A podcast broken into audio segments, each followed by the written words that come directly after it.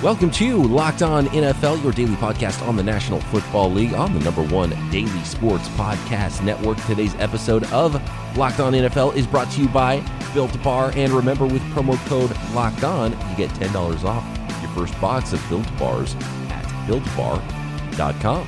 We've got a Twitter Thursday. Happy Thursday to everybody out there. There's a little bit of news before we get into those Twitter questions. And by the way, I am at B D Peacock. Matt is at Williamson N F L. You don't have to wait for us to ask for those questions. You could just tag us anytime if you want to get involved with one of the Twitter Thursdays here on Locked On N F L. Matt, there is a little bit of news, though, before we get going. Something jumped out to me, though, that I, I think that we should have some fun with, because it's it's bordering on ridiculous now with the love that some people have and the expectations some people have for Saints backup quarterback Taysom Hill, who's a fun player.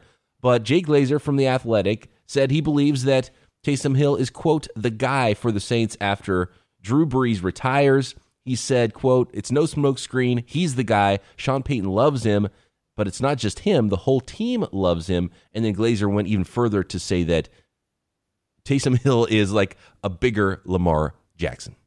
Sean Payton is a super bright offensive mind, and realizes when he gets Taysom Hill the ball, good things happen, and goes so far as to snap the ball to him when Drew and not snap the ball to Drew Brees. So that speaks volumes of what they think of this guy.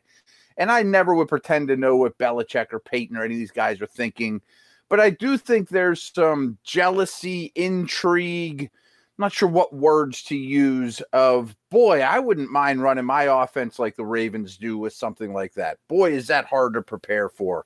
Boy, is, you know, is it effective right now? And it makes me think that that style of offense is not going away. That's fine. And, of course, they know Taysom Hill a gazillion times better than I do. But he has six completions in thirteen attempts in the N F L. I mean, six completions and thirteen attempts in his age twenty-eight and twenty-nine seasons. He is a great athlete. He's a great special teamer. I mean, every team would love to have him. I'm sure his teammates adore him.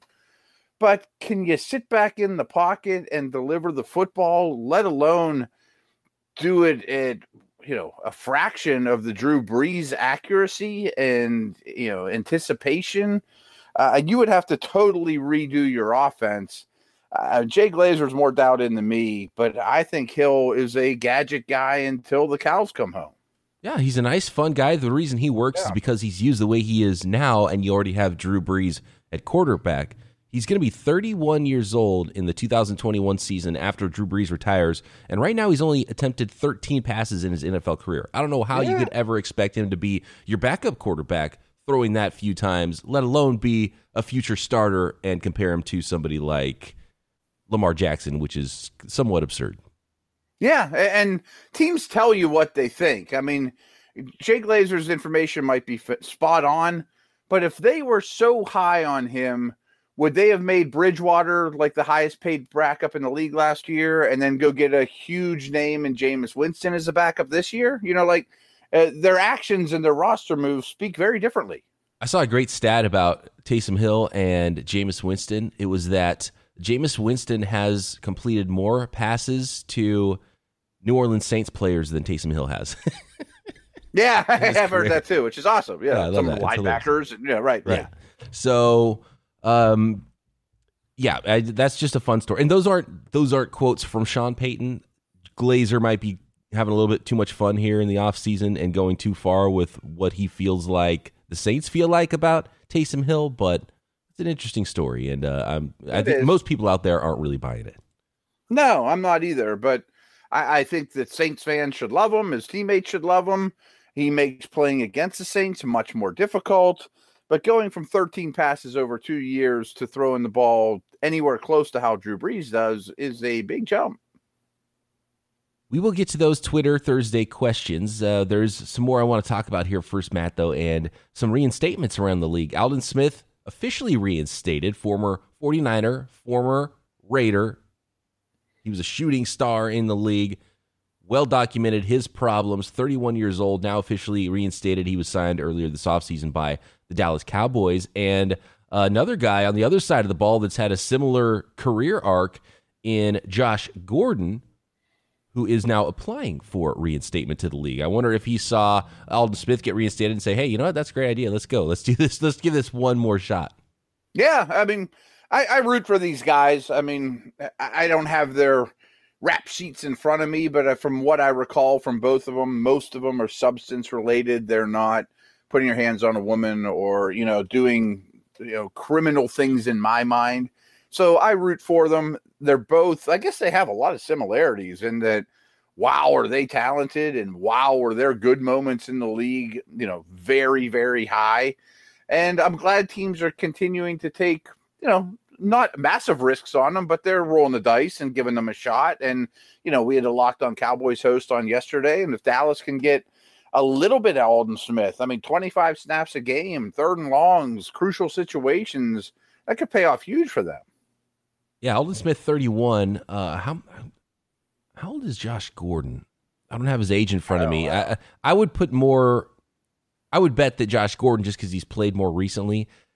Aldon Smith hasn't played since twenty fifteen, and and both wow, were, were freaky good at one point in time. I wouldn't expect much from either rotational guys, but I would probably expect more from Josh Gordon if he were reinstated than Aldon Smith. I guess. I mean, we have seen him recently. He didn't blow my socks off recently, though, either. How about this one? Josh Rosen. Uh, this is N F L Network reporting that some teams have called the Dolphins about Josh Rosen, which, Josh Rosen, which is not surprising, as he is, you know, the odd man out there in Miami. Maybe long-term backup after Fitzmagic, but they've got Tua now.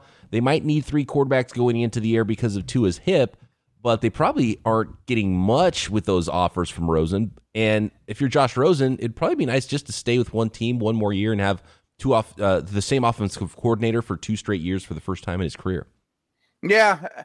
I, I mean, I would be calling about Rosen right now. I, I mean, I really liked him coming out of school, and I'm not going to defend him. I mean, he's played horrifically in the N F L. I mean, he's been one of the worst quarterbacks in the league now both years running, on the two basically worst teams and worst offensive lines in the league.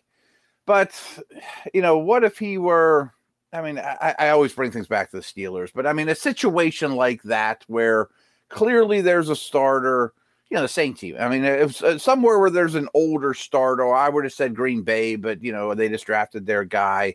Um, somewhere a pocket passer that's had a lot of success over the years.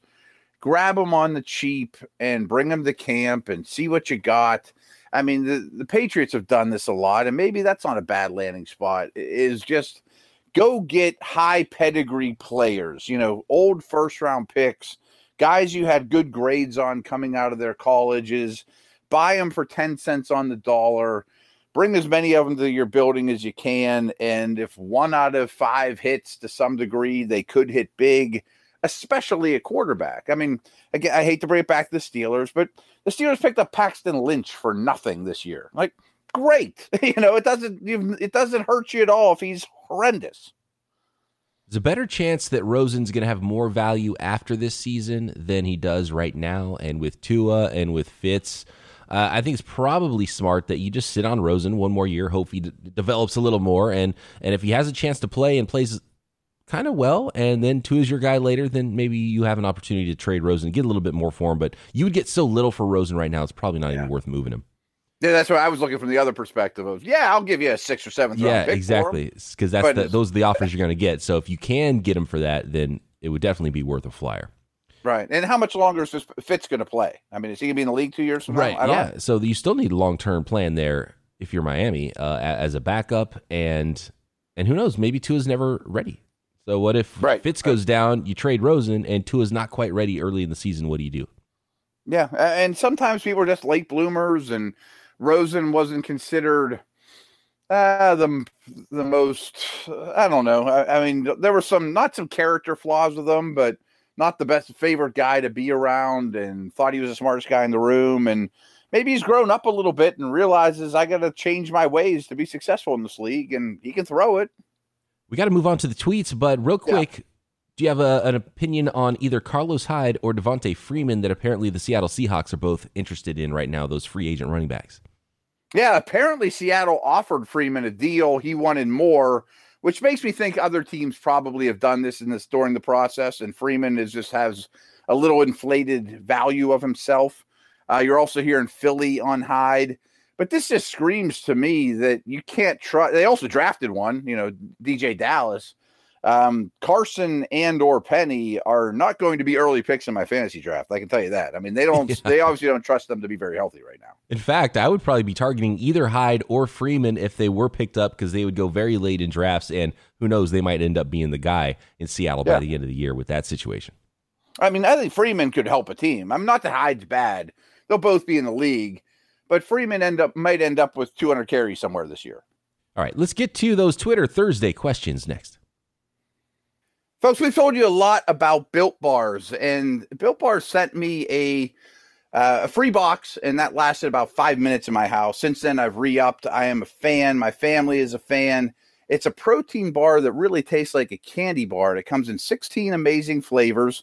Eight of them are chocolate and nut flavors, and eight of them are chocolate and nut-free flavors. So they're covered in one hundred percent chocolate. They're soft and easy to chew. Built Bars are super healthy as well. They're great for the health-conscious guy or lady or whomever. Uh, lose and maintain weight while indulging in a delicious treat. These Built Bars are low-calorie, low-sugar, high-protein, high-fiber. So um, go to built bar dot com. Use our promo code LOCKEDON, and you'll get ten dollars off your first order. Use promo code LOCKEDON, all one word, for ten dollars off at built bar dot com. You'll be happy about it. Always thankful for all those that get involved in our Twitter Thursday segments and who holler back at us throughout the week at B D Peacock, at Williamson N F L, Twitter Thursday, or any other episode here. It's the off season, so we'll have time to filter through questions on other shows. That first segment went a little long, so maybe we'll carry one or two over tomorrow too. Uh, I feel like we shortchange our Twitter people sometimes. Yeah, and sometimes we can get long-winded, and yeah, we'll hit three questions when we were, wanted to hit eight, and so exactly yeah. I, that, that happens. Absolutely. So yeah, we could definitely hit some more of these tomorrow. Let's go with Nick to start on Twitter, who said, "Will the N F L stream practices this year in a much larger scale with the current demand for sports and nothing else on T V?" That's an interesting concept there. What do you think? A little uh, oh. televised training camp. What do you think? I mean, uh, well, it wouldn't be all, a hard knock situation. Just stick a camera on the sidelines and hear coaches yell. And I mean, I, people come to training camp and love it. I mean, it's not the worst idea I ever heard. It wouldn't yeah. be all that invasive. I could see it being more of a show on, you know, one of the big networks, N F L Network, where, and they kind of already do that, check in and training camp, but even have more mm-hmm. of a play by play of it, and have someone locally who's there and like, okay, this is the guys that are on the field right now, looking at the, you know, whatever, the Ravens offense, and Lamar Jackson's doing this and that. And so uh, I think that would be fun for fans. Well, one thing, the teams won't want people videoing their practices, so like that's right. that's one big thing. Um, I think if they're the sessions that are available already to the media, then sure, why not televise as much as you can, whether it's locally, nationally, give us something. Uh, if it's the closed practices, then I think there's zero chance, because teams are just, they don't want that on tape, and I, I wouldn't blame them. Yeah. I mean, that's a hundred percent true. I mean, again, the, the Steelers have a, a thing they call Friday Night Lights once, a, once in training camp, where they go to Latrobe High School and they fill it full of like ten thousand fans. That could be on, you know, that, that should be televised, because they do it. They play it up. They do backs on backers. They, you know, they really make it an energetic practice. There's a lot of team going to that one is fun. And they realize there's a ton of people there, and there certainly could be a Ravens, Brown scout, whatever. So I would televise something like that, but you're one hundred percent right. Most coaches, every coach is not going to want a camera all the time on their practices. And folks, I know you guys are jonesing for football, and I'm super fortunate to have gone to a lot of N F L practices. They're not as much fun as you think. They're fun if you're really looking for something specific and you're taking notes, and you have, you know, yeah. you can, you can have some small takeaways, but you're not going to go there and be like, hey, let's have a beer and have popcorn and have fun and watch this super exciting, fun contest. Right. You watch special teams for twenty minutes, and you've seen enough special teams. Let's move on to Joe, who says, based on the trades, free agent additions, strong draft, do you believe the Ravens have done enough to overtake the Chiefs in the A F C? I think they stand alone in their own elite tier, and I often say the Saints and Niners are also in that tier in the N F C. So I absolutely think that they could win the Super Bowl this year, you know, overtake the Chiefs. Uh, I don't see the Chiefs as this Patriot big bad wolf that nobody can beat. I think Baltimore's right there with them. And I think Baltimore's now better than when we saw them last. If I had to power rank them, I'd still put Kansas City a little ahead of them. Let's say your your only goal was that you had to beat the Kansas City Chiefs. Would you be trying to stop their offense, or would you be trying to score more on your offense? Well, don't you think Denver is telling us their answer? Yeah, exactly. And to that's... some degree, so is Oakland. Or yeah. oh, Vegas. True. Right, yeah. And and that's kind of where I was going with this. It sounds like yeah. Denver's like, well, let's score more. And and we'll I don't I don't disagree with that. Judy and, yeah. you know, Edwards and, you know, every Hamler and every fast guy we possibly can. We hate playing against the Chiefs so much, not because of Mahomes and Reed. Obviously, they have a lot to do with it, but they're so fast at every position. We can at least duplicate that. I mean, that's not to say Drew Lock or Carr or Mariota is going to be Mahomes, but we can get similar speed in our five skill guys. So I think that's what people are doing. You know, not that they're ignoring their defenses. Denver's got a good D, but the resources are going into Sutton, Fant, you know, Judy, Hamler. I mean, that I think they're telling us what they're what they think. Win shootouts. It's going to be interesting, man. In two thousand twenty-one, when the Ravens knock off the Chiefs, make it to the Super Bowl to face uh, the other N F C version of Lamar Jackson with the New Orleans Saints and Taysom Hill. right, right. Bound to happen. All right, let's see here. Justin wants to know. He says, uh, "Let's let's say N F L teams can open operation. Will teams have a rookie mini camp, then O T As, and then go do training camp? What would the timeline be for teams? How much of a break will teams ideally need between the two?" I think rookie mini camps have come and gone, and that yeah. ship sailed. I mean, that that was all online, Zoom. You know, no real football. I don't think that even if all the everything opens, they'll go back and have some kind of rookie mini camp.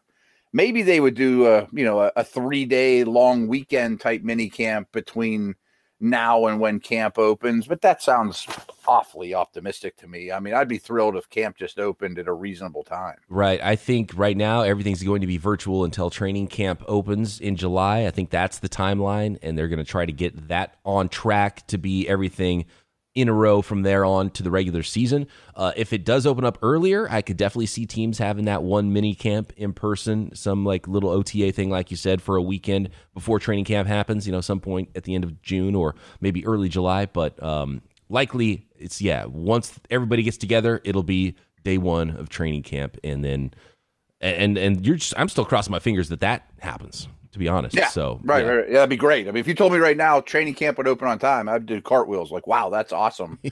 Um, and it might. I mean, I'm not saying it won't. But from what I understand, correct me if I'm wrong if you know the answer to this, but facilities are opening right now. But unlike college, like, again, I'm going to use my Steeler example. Like, if you look at the Steeler facility, there's a wall right down the middle, and everything on the right is Pitt, and everything on the left is the Steelers. Well, I worked three years at Pitt, and everything on that right side is football because the ticket people are back at campus, and the, the money and the business and the marketing people, they're not in there. That's a football facility. But in the N F L, there's many people that are not involved at all, at all, at all in football that are employees of the Steelers and Niners, whomever. And from what I gather now, it's not like players and coaches are flooding the facilities. It's the people selling tickets and merchandise and all the things that run an N F L business. That's that's a great point. Yeah, and there's so many of those staffers that you don't even think about that are in a building right. for N F L teams. Um, and there's so much that has to get going too and, and re restarted and reshuffled for these organizations when they do get rolling. So there, it's a long process once this thing finally does get going. Uh, I, I'm on the field, I'm sure. Coaches are, are sort of ready for each plan of action and when they can get on the field and actually do some things. But yeah, there's a lot of behind the scenes stuff. And uh, the N F L is a massive, massive business. Each individual team is a massive business. So uh, there's so much that goes into all of this stuff. And it's, it's pretty wild that they're able to, that the league is able to get everybody on the same page so quickly when things do change. So that's, that's yeah. fascinating to me how all of this works. And, um, I mean, maybe I'm that's, shocked it's been as smooth as it has. Right. And maybe that's why Roger Goodell makes forty million dollars a year, whatever it is. Right. Real easy to criticize him. And, oh, yeah. it's all boo Goodell. Yeah. yeah, you want that job?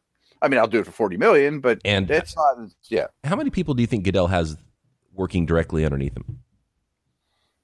I have no idea. I, I've never really even given that thought. You know, what is the structure of, you know, who's his right-hand man? Who are the people close to him? Is there a successor that's logically in place? Um, how is it set up? You know, is it, uh, what branches do directly report to him? I, I really don't know how that any of that works. I need a league office stuff. You get a statement from the desk of Roger Goodell. I wonder if it's like, he's like, hey, Barry, I need something by two thirty. And so he gets a piece of paper in front of him. He's like, cool, I'll read this. Well, yeah, right, right, right. Maybe. More Twitter Thursday coming. A whole bunch of good questions on deck. Uh, here we go. Here's a question about, uh, he said, this is William. He said, E S P N's putting out their rankings on which teams had the best, worst offseason. He said the Rams were twenty-eight and Seattle twenty-six worst.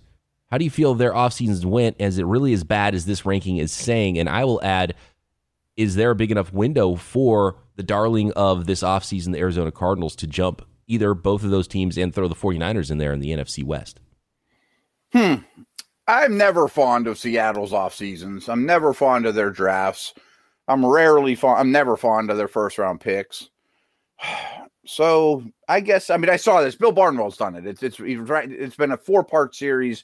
He's ranked the offseasons one to thirty-two. I have them all cut and pasted in a document that I'm going to read. I haven't yet, so I didn't know where any of them landed. My hunch is I'd have I'd have Seattle pretty low. I mean, are they better now on paper than they were a year ago? I mean, about the same. I always feel like I say the same things about them, though. But they have Superman behind center, and he makes a lot of problems go away. But they would not be high on my offseason list. Um, Arizona would be, and you we've talked about them a lot. I, you know, if I'm you, though, I'm not looking at the Cardinals saying, boy, I'm scared of them this year. I mean, the Niners are still a much better team to me than Arizona, who just a year ago were, you know, it wasn't long ago we were just saying, is that Kyler Murray guy going to play baseball or football? I mean, that was like fifteen months ago. Right, you know, like, yeah. Remember where they were not that long ago. They're building the right thing, and I like them. But I don't see double-digit wins or winning the, you know, the division or anything like that against such a good team as San Francisco. I think teams are. I think people are sleeping a little on the Rams. You know, they uh, they they didn't address their offensive line. You know, I think by mo- cutting Gurley and not addressing their offensive line, which played better down the stretch, they're kind of telling you that they didn't think Gurley was himself and this line's better than you think, and I tend to agree with them. I think their offense will still be quite good, and they have big play guys on defense, and I believe in McVay. So I still think they're a strong team, a potential playoff team. I mean, uh, I, I always harp on if the rules were a year different, they would have been the seventh team and gotten in the playoffs, and maybe they win one, and everyone's talking about, boy, the Rams are still a powerhouse who were in the Super Bowl two years ago. Right, and we forget that they had a better record than a team like the Dallas Cowboys last year, yeah. and, and they would have been the seventh seed in the playoffs. And this time last year, they were coming off a Super Bowl, and they were the team that everyone picked to win the division. So they could definitely be a bounce-back team, and it is weird that they drafted a running back instead of an offensive line. And I do have some questions about what's going on there with some front office decisions. I always hate the Seattle draft and offseason, and they always put up ten wins. Uh, and Arizona might not be ready for prime time yet, and Kyler Murray might not be, you know, the the third in a row year two breakout quarterback that is an M V P candidate like we've seen the last few years in Pat Mahomes, and uh, and um, the guy we've been talking about from Baltimore, Lamar, who, uh, yeah, Lamar, Lamar Jackson. I drew black too. Yeah. Lamar Jackson.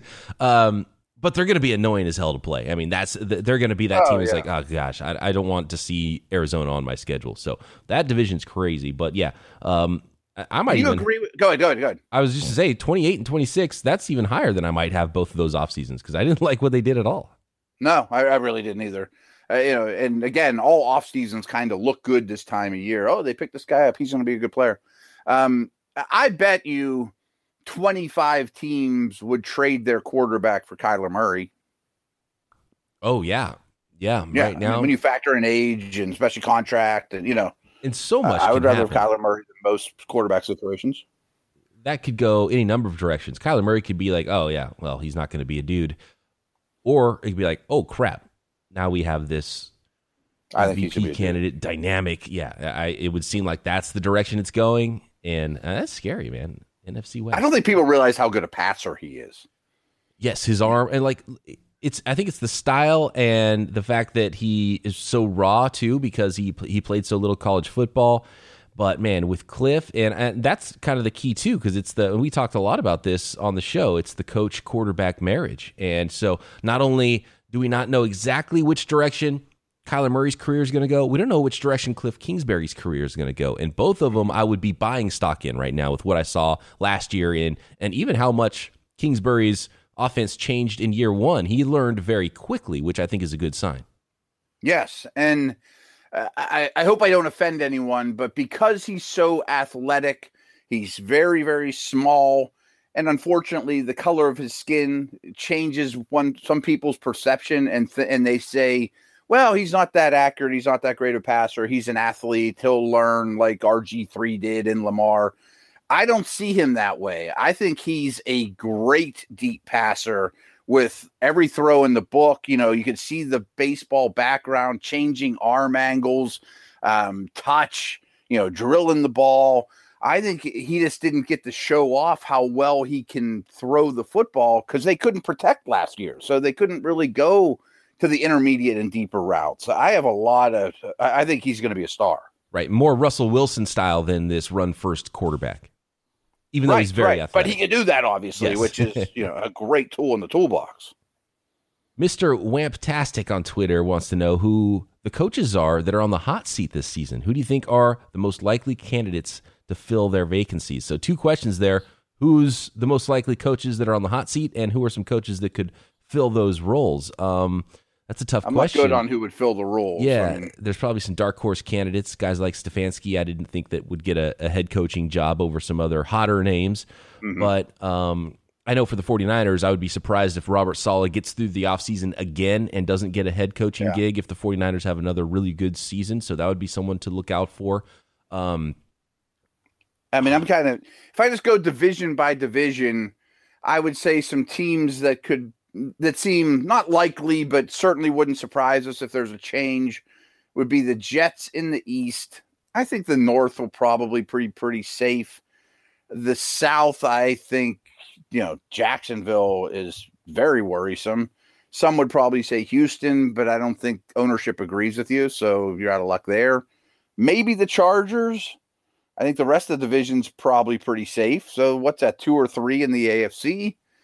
Dallas, Philly, Washington, and the Giants seem pretty darn safe, don't they? I mean, I know that people aren't as safe as I'm implying.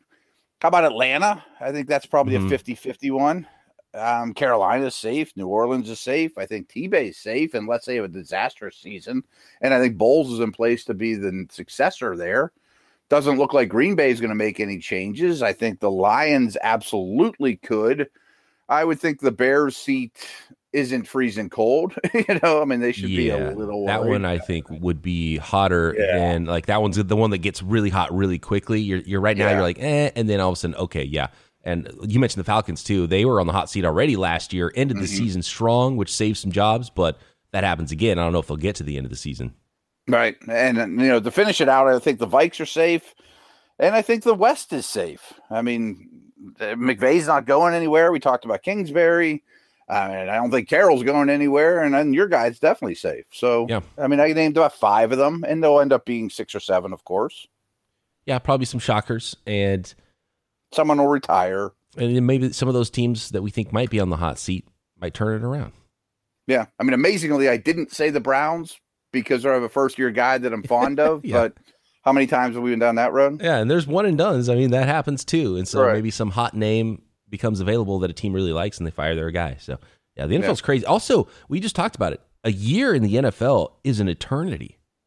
Oh, again, talk about where was Kyler a little bit right. ago. Oh, that guy just the Rams were coming off a Super Bowl and everyone's crapping on the Rams now. And uh, right, right. Yeah, you're one hundred percent so. Right. Let's see here. Okay. From Kevin, he wants to know about the Patriots defense versus their offense. He says, with the Patriots defense in Matt's top five rankings, what chances do you think it suffers if the offense struggles and they're on the field too much, uh, much like the Steelers last year and the Jaguars a few years ago, defenses can't stay out there all day and be great. That's one hundred percent true, and Belichick knows that, though. I mean, I expect them to struggle on offense, no matter who's the quarterback, but I also think they'll play slow. They'll eat clock, let the you know game clock run down, run the ball a lot, protect that defense. They're always one of the best teams in the league in special teams. You know, this year was somewhat of an exception, but I bet they do the little things well. They're not penalized heavily.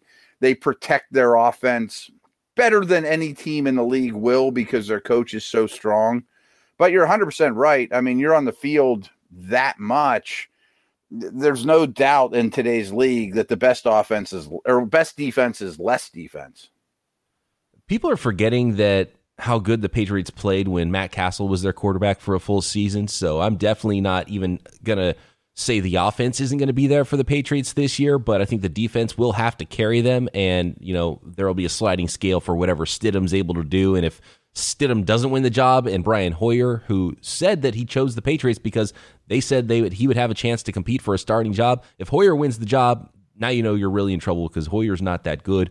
And if, if Stidham can't beat him out, then you might be in trouble. And, and like, he can at least move the offense, I'm sure, but it could be a long season. But again, the Steelers last year went eight and eight. So how bad right. is it really if your defense is top five and your defense is really good? How bad is it if your offense is just is even awful, awful? Because like you mentioned, the Steelers at, at one point didn't have an N F L quarterback that they were throwing on the field. No, no. And to me, that's a testament to Tomlin and Belichick. I mean, guys that have been around the block and can manufacture, you know, wins in tight games and play that system and understand their team has immense value in this league. And I always talk about my spreadsheet, and I added two more columns to it. And one of them, though, was what, on average, how many minutes during the game did these teams have a lead? And as you can imagine, New England was near the top. I mean, an average New England Patriot game, they were leading for thirty-four minutes and twenty-three seconds of the game. And remember, they start zero zero and the clock starts right away, you know, when you're not leading. Not coincidentally, the Ravens were and and K C were at the top of the league at like thirty-seven and thirty-eight minutes, but they have to kind of play that way, though. I mean, we saw it with Baltimore. They got behind the Titans and they're not really built for that, you know? So, you know, first quarter point differential is a thing I've been looking at a lot lately. And, you know, the, the, the Patriots were scoring seven point one points per first quarter and only allowing three point one. So at the end of the first quarter, every game on average, they were winning by four. You know, like that kind of stuff has to keep up for them to be competitive. And if anyone can make it happen or keep them in that mold, I think it's Belichick. We're out of time here. Good stuff. Thanks everybody for getting involved in this Twitter Thursday mailbag episode. We'll do it again next week, and we've still got some more questions that I think we might actually have to hit a couple of these tomorrow. So apologies yeah. if we didn't get to yours. We might get to it later. Appreciate everybody out there, and we'll be back tomorrow. Do it all again right here, Locked On N F L.